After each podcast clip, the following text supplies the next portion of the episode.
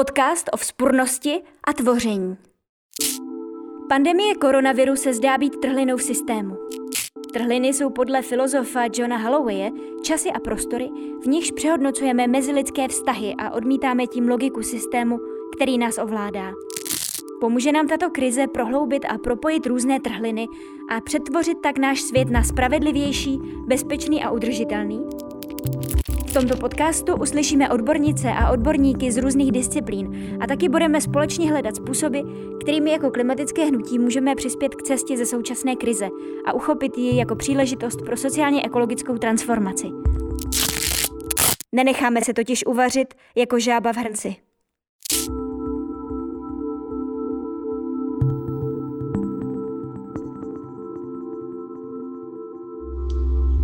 Ahoj, tady Kristýna. Vítám vás u osmého dílu podcastu Trhlina.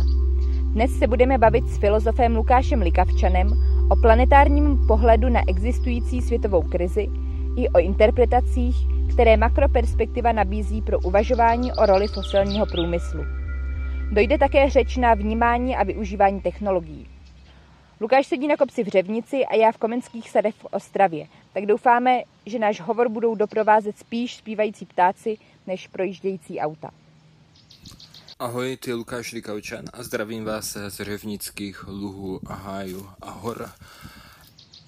Lukáši, z jaké pozice nahlížíš současnou multikrizovou situaci a proč je tvůj obor důležitý pro pochopení toho, co nazýváme sociálně ekologickou transformací? Myslím si, že z hlediska uvažovania o sociálne ekologickej transformácii, tak je veľmi dôležité vnímať filozofiu ako nástroj, ktorý nám pomáha uvedomiť si, akým spôsobom transformácia sveta vôbec môže prebehnúť.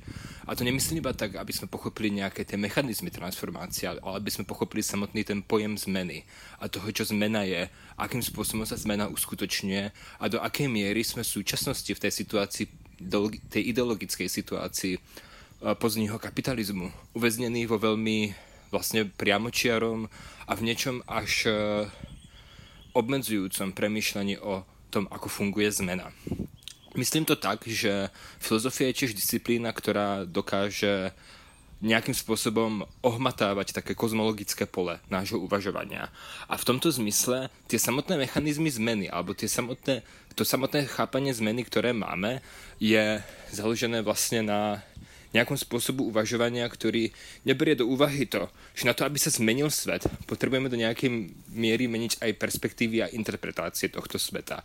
A toho, aké sú tie základné stavebné elementy, z ktorého sa svet skladá. Pokiaľ sa svet skladá skôr z nejakých, povedzme, jednotlivých eh, atomických častí, nejakých jednotlivých, nejakých individuí, ktoré medzi sebou sa nachádzajú v nejakých vzťahoch, ktoré sú druhotné voči týmto individuám, tak dojdeme k inému pojmu zmeny, ako keď budeme chápať svet ako niečo, čo má skôr povahu nejakého procesu, nejaké dynamiky, nejaké dialektiky, povedzme. A v takomto ponímaní sa zmena stane niečím, čo je prvotným, niečím, čo je samotnou esenciou alebo samotnou podstatou sveta, tak ako ho môžeme vnímať. Práve preto si myslím, že filozofia môže byť veľmi podstatný, môže mať veľmi podstatný príspevok do debát o socioekonomickej transformácii a taktiež socioekologickej transformácii, pretože vytyčuje nový priestor toho, čo môže zmena byť. A to myslím tiež tak, že keď sa pozriem na uvažovanie, ktoré sa nejakým spôsobom spája s myšlením v ekologickej ekonomii napríklad, tak tam e, samotný pojem toho, čo ekonomika je, je vlastne založený už na tomto princípe zmeny. Pretože sa dívame na svet ako na nejakú metabolickú mnohosť, ako na nejaký otvorený metabolický systém. A tú ekonomiku tiež ako takýto druh metabolizmu v tomto zmysle. Ešte by som ale rád spomenul jeden význam, v ktorom je filozofia dôležitá pri chápaní klimatickej krízy obecne. A to je ten dôvod, že keď sa pozrieme na históriu vývoja ekologického myslenia, tak z niečoho, čo bola okrajová téma, ktorá bola takou nejakou tou čerešničkou na dorte, toho nášho spoločenského uvažovania sa stalo naopak niečo, čo je základnou podmienkou možnosti myslenia a základnou podmienkou možnosti života. To, akým spôsobom uvažujeme o ekológii akým spôsobom chápeme seba samých ako súčasť nejakých ekosystémových procesov. No a v tomto zmysle sa potom tiež otvára vlastne priestor pre filozofiu ako práve takéto prebadávanie toho terénu možného. A vlastne v tomto zmysle mi príde asi najlepšie citovať jednoho súčasného filozofa, ktorý, ktorého menuje Ray Brassier a ktorý hovorí, že na rozdiel od Marxa a Engelsa, ktorí tvrdili, že filozofia doteraz svet iba interpretovali, ale je na ho zmeniť, tak Brasier hovorí, že naopak, na to, aby sa mohli svet úspešne zmeniť, potrebujeme ho najskôr správne interpretovať. A súčasťou tejto interpretácie, tej súčasnej situácii klimatickej krízy musí nutne byť to, že budeme chápať klimatickú krízu ako základnú podmienku taký tým základným pozadím, na ktorom sa odohráva úplne každá ľudská aktivita, spoločenská, kultúrna aktivita súčasnosti. Mm-hmm. Díky za úvodní slova. Ty jsi mluvil o metabolismu ekonomiky, což mi připomíná, že současná krize vznikla mimo jiné i díky globalizaci a silné propojenosti světa. Lidé cestují napříč kontinenty za rodinami nebo na dovolenou, mnoho lidí třeba i denně přejíždí hranice kvůli zaměstnání. Finanční a materiální toky spletitě propojují celý svět a tenhle pohyb nastoupil i virus, který se díky tomu pohybu zboží, kapitálu a lidí začal samovolně šířit do celého světa. Co nám tahle krize říká po, o povaze současného světa? Táto prepojenosť je vlastne nejaký dobrý spôsob, ako si priblížiť jednu z takých základných figúr alebo nejakých modelov planéty, s ktorými operujem aj ja vo svojom myslení takú kritickú figuru, ktorú bychom mohli chápať ako nejaký druh kapitalistickej koloniálnej predstavy planéty ako hladkej sféry alebo nejakého globu. No a po tejto hladkej sfére sa závratnou rýchlosťou presúvajú komodity. A vlastne v týchto tokoch sa tiež nachádza nejaká možnosť, ako vlastne z tejto figúry alebo tohto modelu sféry alebo modelu globu nejakým spôsobom odstúpiť. Pretože práve pokiaľ budeme privilegovať tú perspektívu procesov a tokov, prídeme vlastne k, do situácie, v ktorej, a to nám odhaluje, že táto situácia, sa nachádzame my sami, ľudia, sú vlastne v tejto spleti tých tokov takým spôsobom, že skôr než by sme tieto toky kontrolovali, sme takými pasažiermi tej planetárnej situácie, sme takými pasažiermi tých ekosystémových tokov v tomto zmyslu. A čiže vlastne sa potom odhaluje, že iní pasažieri, ktorí zase využívajú nás ako také prenosné stanice alebo ako také nejaké ústrojenstva pre pohyb v tých metabolických tokoch, ako napríklad vírusy, sú potom tiež v niečom veľmi zaujímavé tým, do akej miery o nich moc nevieme. A tým sa nám tiež odhaluje, že mnoho z týchto tokov nedokážeme nielen, že iba a správne kontrolovať. A dokonca, že máme veľmi nekompletnú informáciu o nich. A jedné, čo môžeme v takýchto situáciách robiť, je skôr nejaký druh preventívnych opatrení. A myslím si, že tento druh nejakej preventívnej alebo preemptívnej stratégie je vlastne to, čo mi príde aj ako taký zmysluplný ústup alebo istý ústup do dôchodu lidství, ktorý vlastne v tomto ohľade potrebujeme vykonať. A myslím si, že tá situácia, kedy sa ten náš sociálne-ekonomický metabolizmus je vlastne využívaný nejakým takýmto temným pasažierom, akým ten vírus je, je či situáciou, ktorá nám ukazuje, do akej miery istý druh ústupu nám môže dať vlastne naopak priestor, akým spôsobom sa s týmito temnými pasažiermi, ale aj temnými realitami tej planéty, ktorú obývame, akým spôsobom sa nejak zmysluplne vysporiadavať s nimi.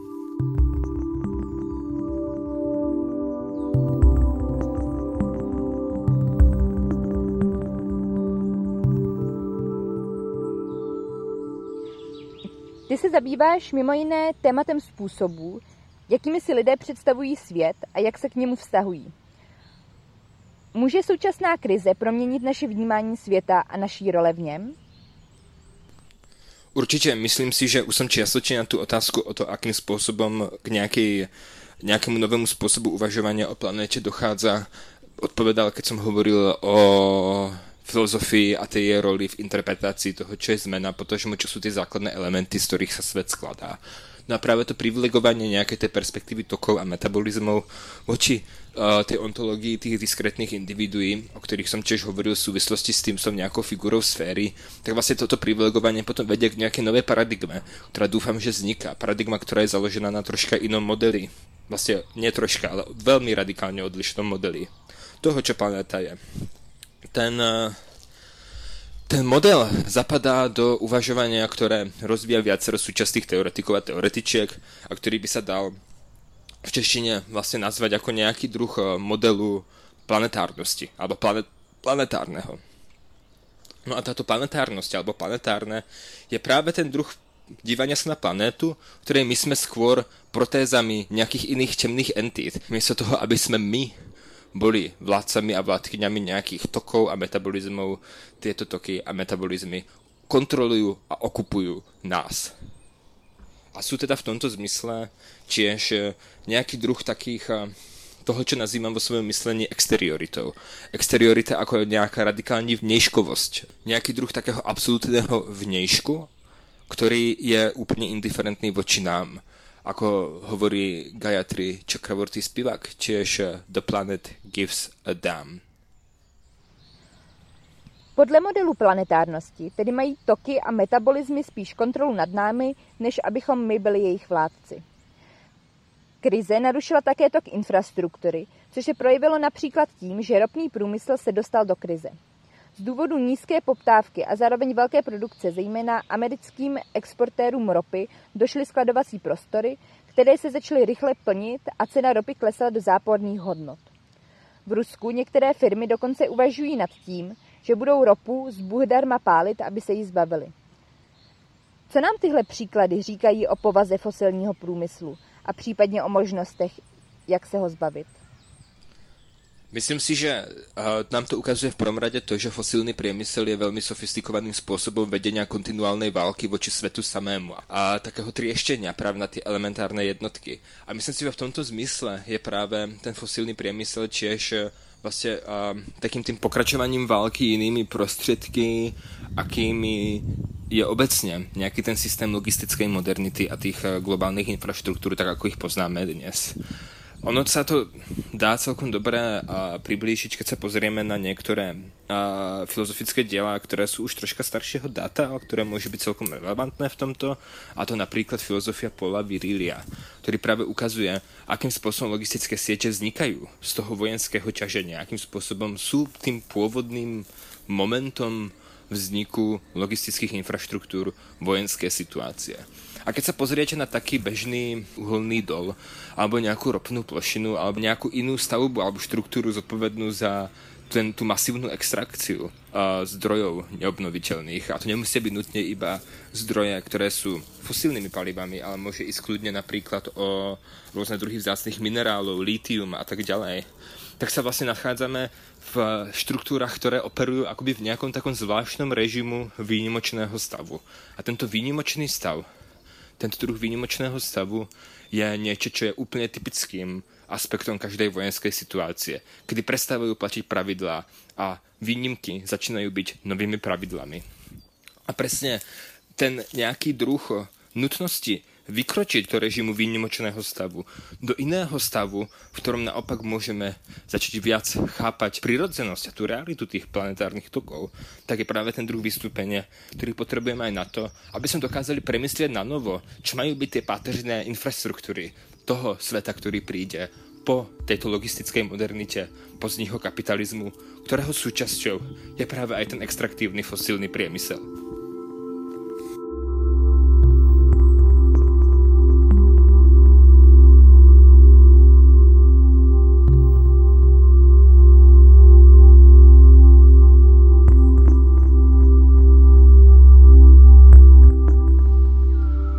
Se tě ráda zeptala na roli technologií. Zajímalo by mě, jakou roli mají technologie hrát v řešení ekologické krize. Jak můžeme uvažovat o technologických řešeních, aniž bychom sklouzli do čistě technokratického vnímání? A jaké technologie potřebujeme k sociálně ekologické transformaci a které si naopak už nemůžeme dovolit? Ta otázka po technologiách je asi najzložitejšia, ale zároveň asi aj tá najnevyhnutnejšia v súvislosti s klimatickou krízou.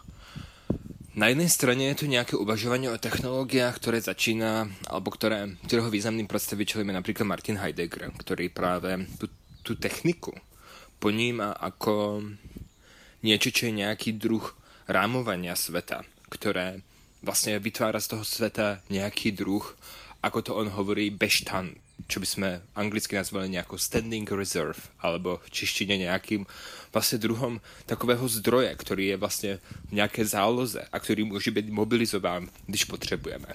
To je nejaký druh vlastne technické racionality, ktorý celý ten svet vlastne takýmto, svet, takýmto spôsobom podriaduje tomu princípu toho, že z toho sveta sa stáva puhý zdroj, ktorý môže byť mobilizovaný, keď potrebujeme. No a ten druhý druh uvažovania o technológiách, ktorý mne príde, že je ten, ktorý môže viesť k uvažovaniu o technológiách ako niečo, čo môže byť cestou von z ekologickej krízy, skôr než cestou do ďalšej, ešte hlbšej ekologickej kríze, je práve uvažovanie o technológiách ako niečom, čo je nejaký systém kultúrneho zaznamenávania pamäti.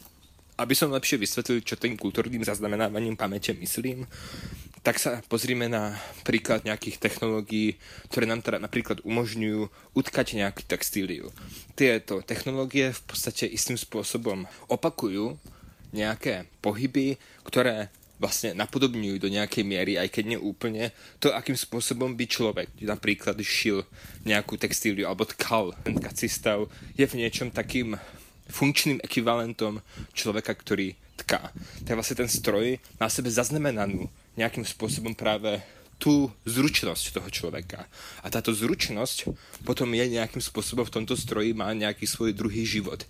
Žije ako nejaký druh takej spevnenej, takej solidifikovanej kultúrnej pamäte v tom danom stroji, v tom danom nástroji, v tom danom objekte.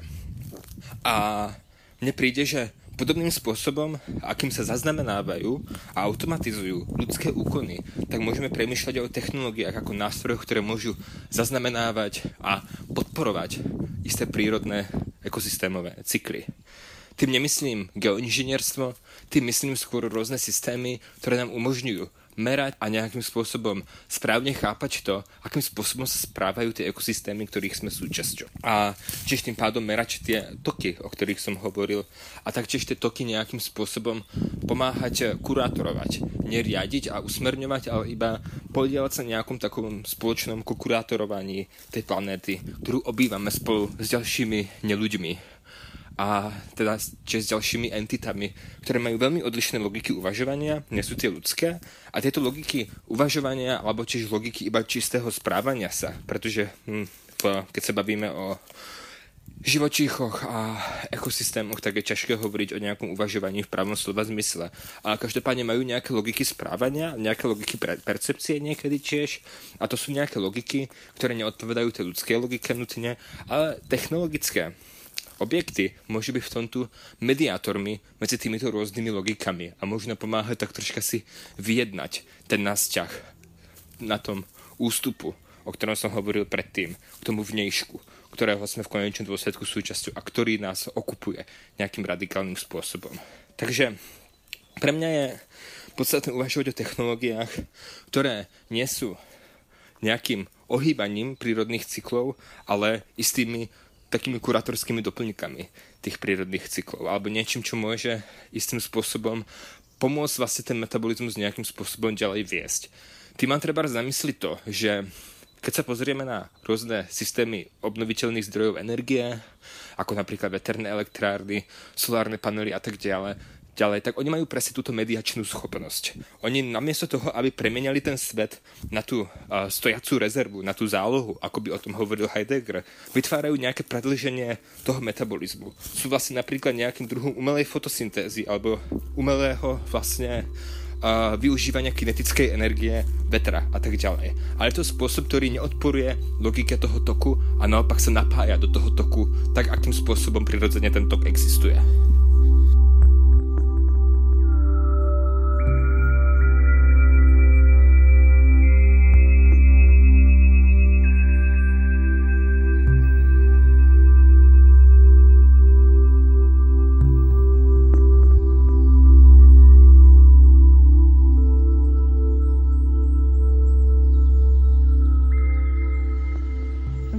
Vysvětlení. Mám poslední otázku, která je ve všech dílech stejná. Jaká by v současné situaci měla být role aktivistů a aktivistek, především těch bojujících za klimatickou spravedlnost? Co konkrétně může udělat klimatické hnutí proto, abychom vyšli ze současné krize směrem ke klimatické spravedlnosti a sociálně ekologické transformaci? Myslím si, že klimatické hnutí a aktivisty a aktivistky potrebujú vlastne pokračovať v tom, čo robia, ale, ale vlastne vytvoriť si istú interpretáciu toho, čo robia ako niečoho, čo je, je istým druhom konštrukcie v deštrukcii. Skrze to, že Napríklad, keď niekto položí svoje telo do cesty nejakému rýpadlu, alebo keď niekto nejakým spôsobom blokuje nejakú uholnú elektráreň, tak je to spôsob, ktorým vlastne vykonáva ten človek istý druh dizajnovej aktivity alebo nejaké dizajnové intervencie, dizajnového zásahu. A tento zásah nemá po tom prvom slede konštrukcie, ale dekonštrukcie toho starého sveta. A práve v týchto momentoch, kedy vznikajú také bublinky dekonštrukcie toho starého sveta, vznikajú tiež iné druhy bubliniek, možnosti práve toho sveta nového práve v tom momente, keď istým, člo, istým spôsobom človek ide na nejakú radikálnu hranu toho, čo je pre neho politicky a eticky možné, čo je v jeho individuálnych silách, tak vlastne naráža na to, čo by mohol Mark Fisher napríklad označiť ako ten moment, kedy nie je možné už vôbec nič. A to je práve zároveň ten moment, kedy je možné úplne všetko. No a v tomto zmysle potom tá nejaká konštruktívna časť toho, toho nejakého briefu aktivistického by mala spočívať tiež v tom, že je nutné vlastne budovať nejaké paralelné infraštruktúry, ktoré môžu vznikať na nejakom DIY princípe, ale ktoré by mali mať tiež istý rozmer práve uvažovania veľkoškálového. A to veľkoškálové uvažovanie potrebujeme tiež mnohé rady, ako mno, veľkú časť aktérov, ktorí napríklad pre nás nutne nemusia byť ideologicky vyhovujúcimi alebo môžu byť nejakým spôsobom pre nás ideologicky závadnými. Napríklad preto, že ide o technologické firmy alebo pretože ide o ľudí, ktorí napríklad považujú zisk za istý druh základného cieľa ich života. A vlastne je otvorenou otázkou, ako apropriovať rôzne kapitalistické tendencie spôsobom, ktorý môže viesť k nekapitalistickým záverom. To je otázka, ktorá je pomerne už nejaký čas na stole, ktorá či zažila svoj nejaký prvý boom sa niečím, čomu sa hovorilo v rámci politickej filozofie akceleracionizmus, čo je tiež e, doktrína, ktorá už nejakým spôsobom stihla aj radikálne stroskotať, ale myslím si stále, že isté zdravé jadro toho uvažovania o tom, ako vytvárať pragmatické aliancie, ktoré nemusia byť nutne založené na ideologickom rámci, ale môže byť založené na rámci práve hľadania nejakého spoločného funkčného spôsobu obývania tejto planéty, tak vlastne tieto aliancie sme musí mať istých nepravdepodobných aktérov v tomto zmysle. Nepravdepodobných aktérov, o ktorých v konečnom dôsledku hovoria aj napríklad niektorí umelci a umelkyne alebo ľudia, ktorí sa pohybujú na hrane politického umenia, aktivizmu a tak ďalej. A reťazia takto nejaké druhy vlastne týchto nepravdepodobných aktérov do aliancií, ktorí, ktoré potom napríklad vedú k napríklad zisťovaniu nejakých zločinov, ktoré napríklad môžu viesť e, k odhalovaniu rôznych druhov ekocíd alebo iných druhov environmentálnych zločinov, napríklad v Indonézii alebo v iných častiach sveta, v ktorých už v minulosti forenzná architektúra nejaké uh, prípady riešila a tiež v niektorých prípadoch aj úspešne vyriešila. A práve na to, aby sme dokázali stopovať a jednať proti tým najväčším škodcom, ktorými sú tie medzinárodné korporácie v konečnom dôsledku a niektoré druhy vlastne štátov, ktoré majú veľmi a, radikálne pro fosílne nastavené svoje ekonomiky a svoje, čiž medzinárodné politiky napríklad, tak a, presne pre tento druh a, prezekuovania alebo istého napravovania škôd spôsobených týmito veľkými aktérmi, potrebujeme často aj tieto druhy nepravdepodobných aliancií. Lukáši, díky moc za rozhovor. Já si z něj odnáším nové perspektivy, jak vnímat dnešní svět. Slyšeli jste Lukáše Likavčana, se kterým jsme se bavili o východiscích globální transformace i úlohách aktivismu v otevřeném dění. Tohle byl osmý díl podcastu Trhlina, vydaného hnutím za klimatickou spravedlnost Limity jsme my. Pokud se k nám chcete přidat, ozvěte se nám nebo přijďte na některou z místních schůzek hnutí. Sledujte naše letní události a neváhejte se zúčastnit akčního víkendu chystaného na první týden v září. Vše najdete na naší webové stránce www.limitysmemy.cz nebo na našich profilech na Facebooku a Twitteru. Můžete nás podpořit i finančně na stránce darujme.cz. Pokud se vám podcast líbí, budeme moc rádi, když ho budete sdílet se svým okolím. A v neposlední řadě nám můžete napsat nápady na další témata podcastů nebo s naší podporou připravit jeden z dalších dílů.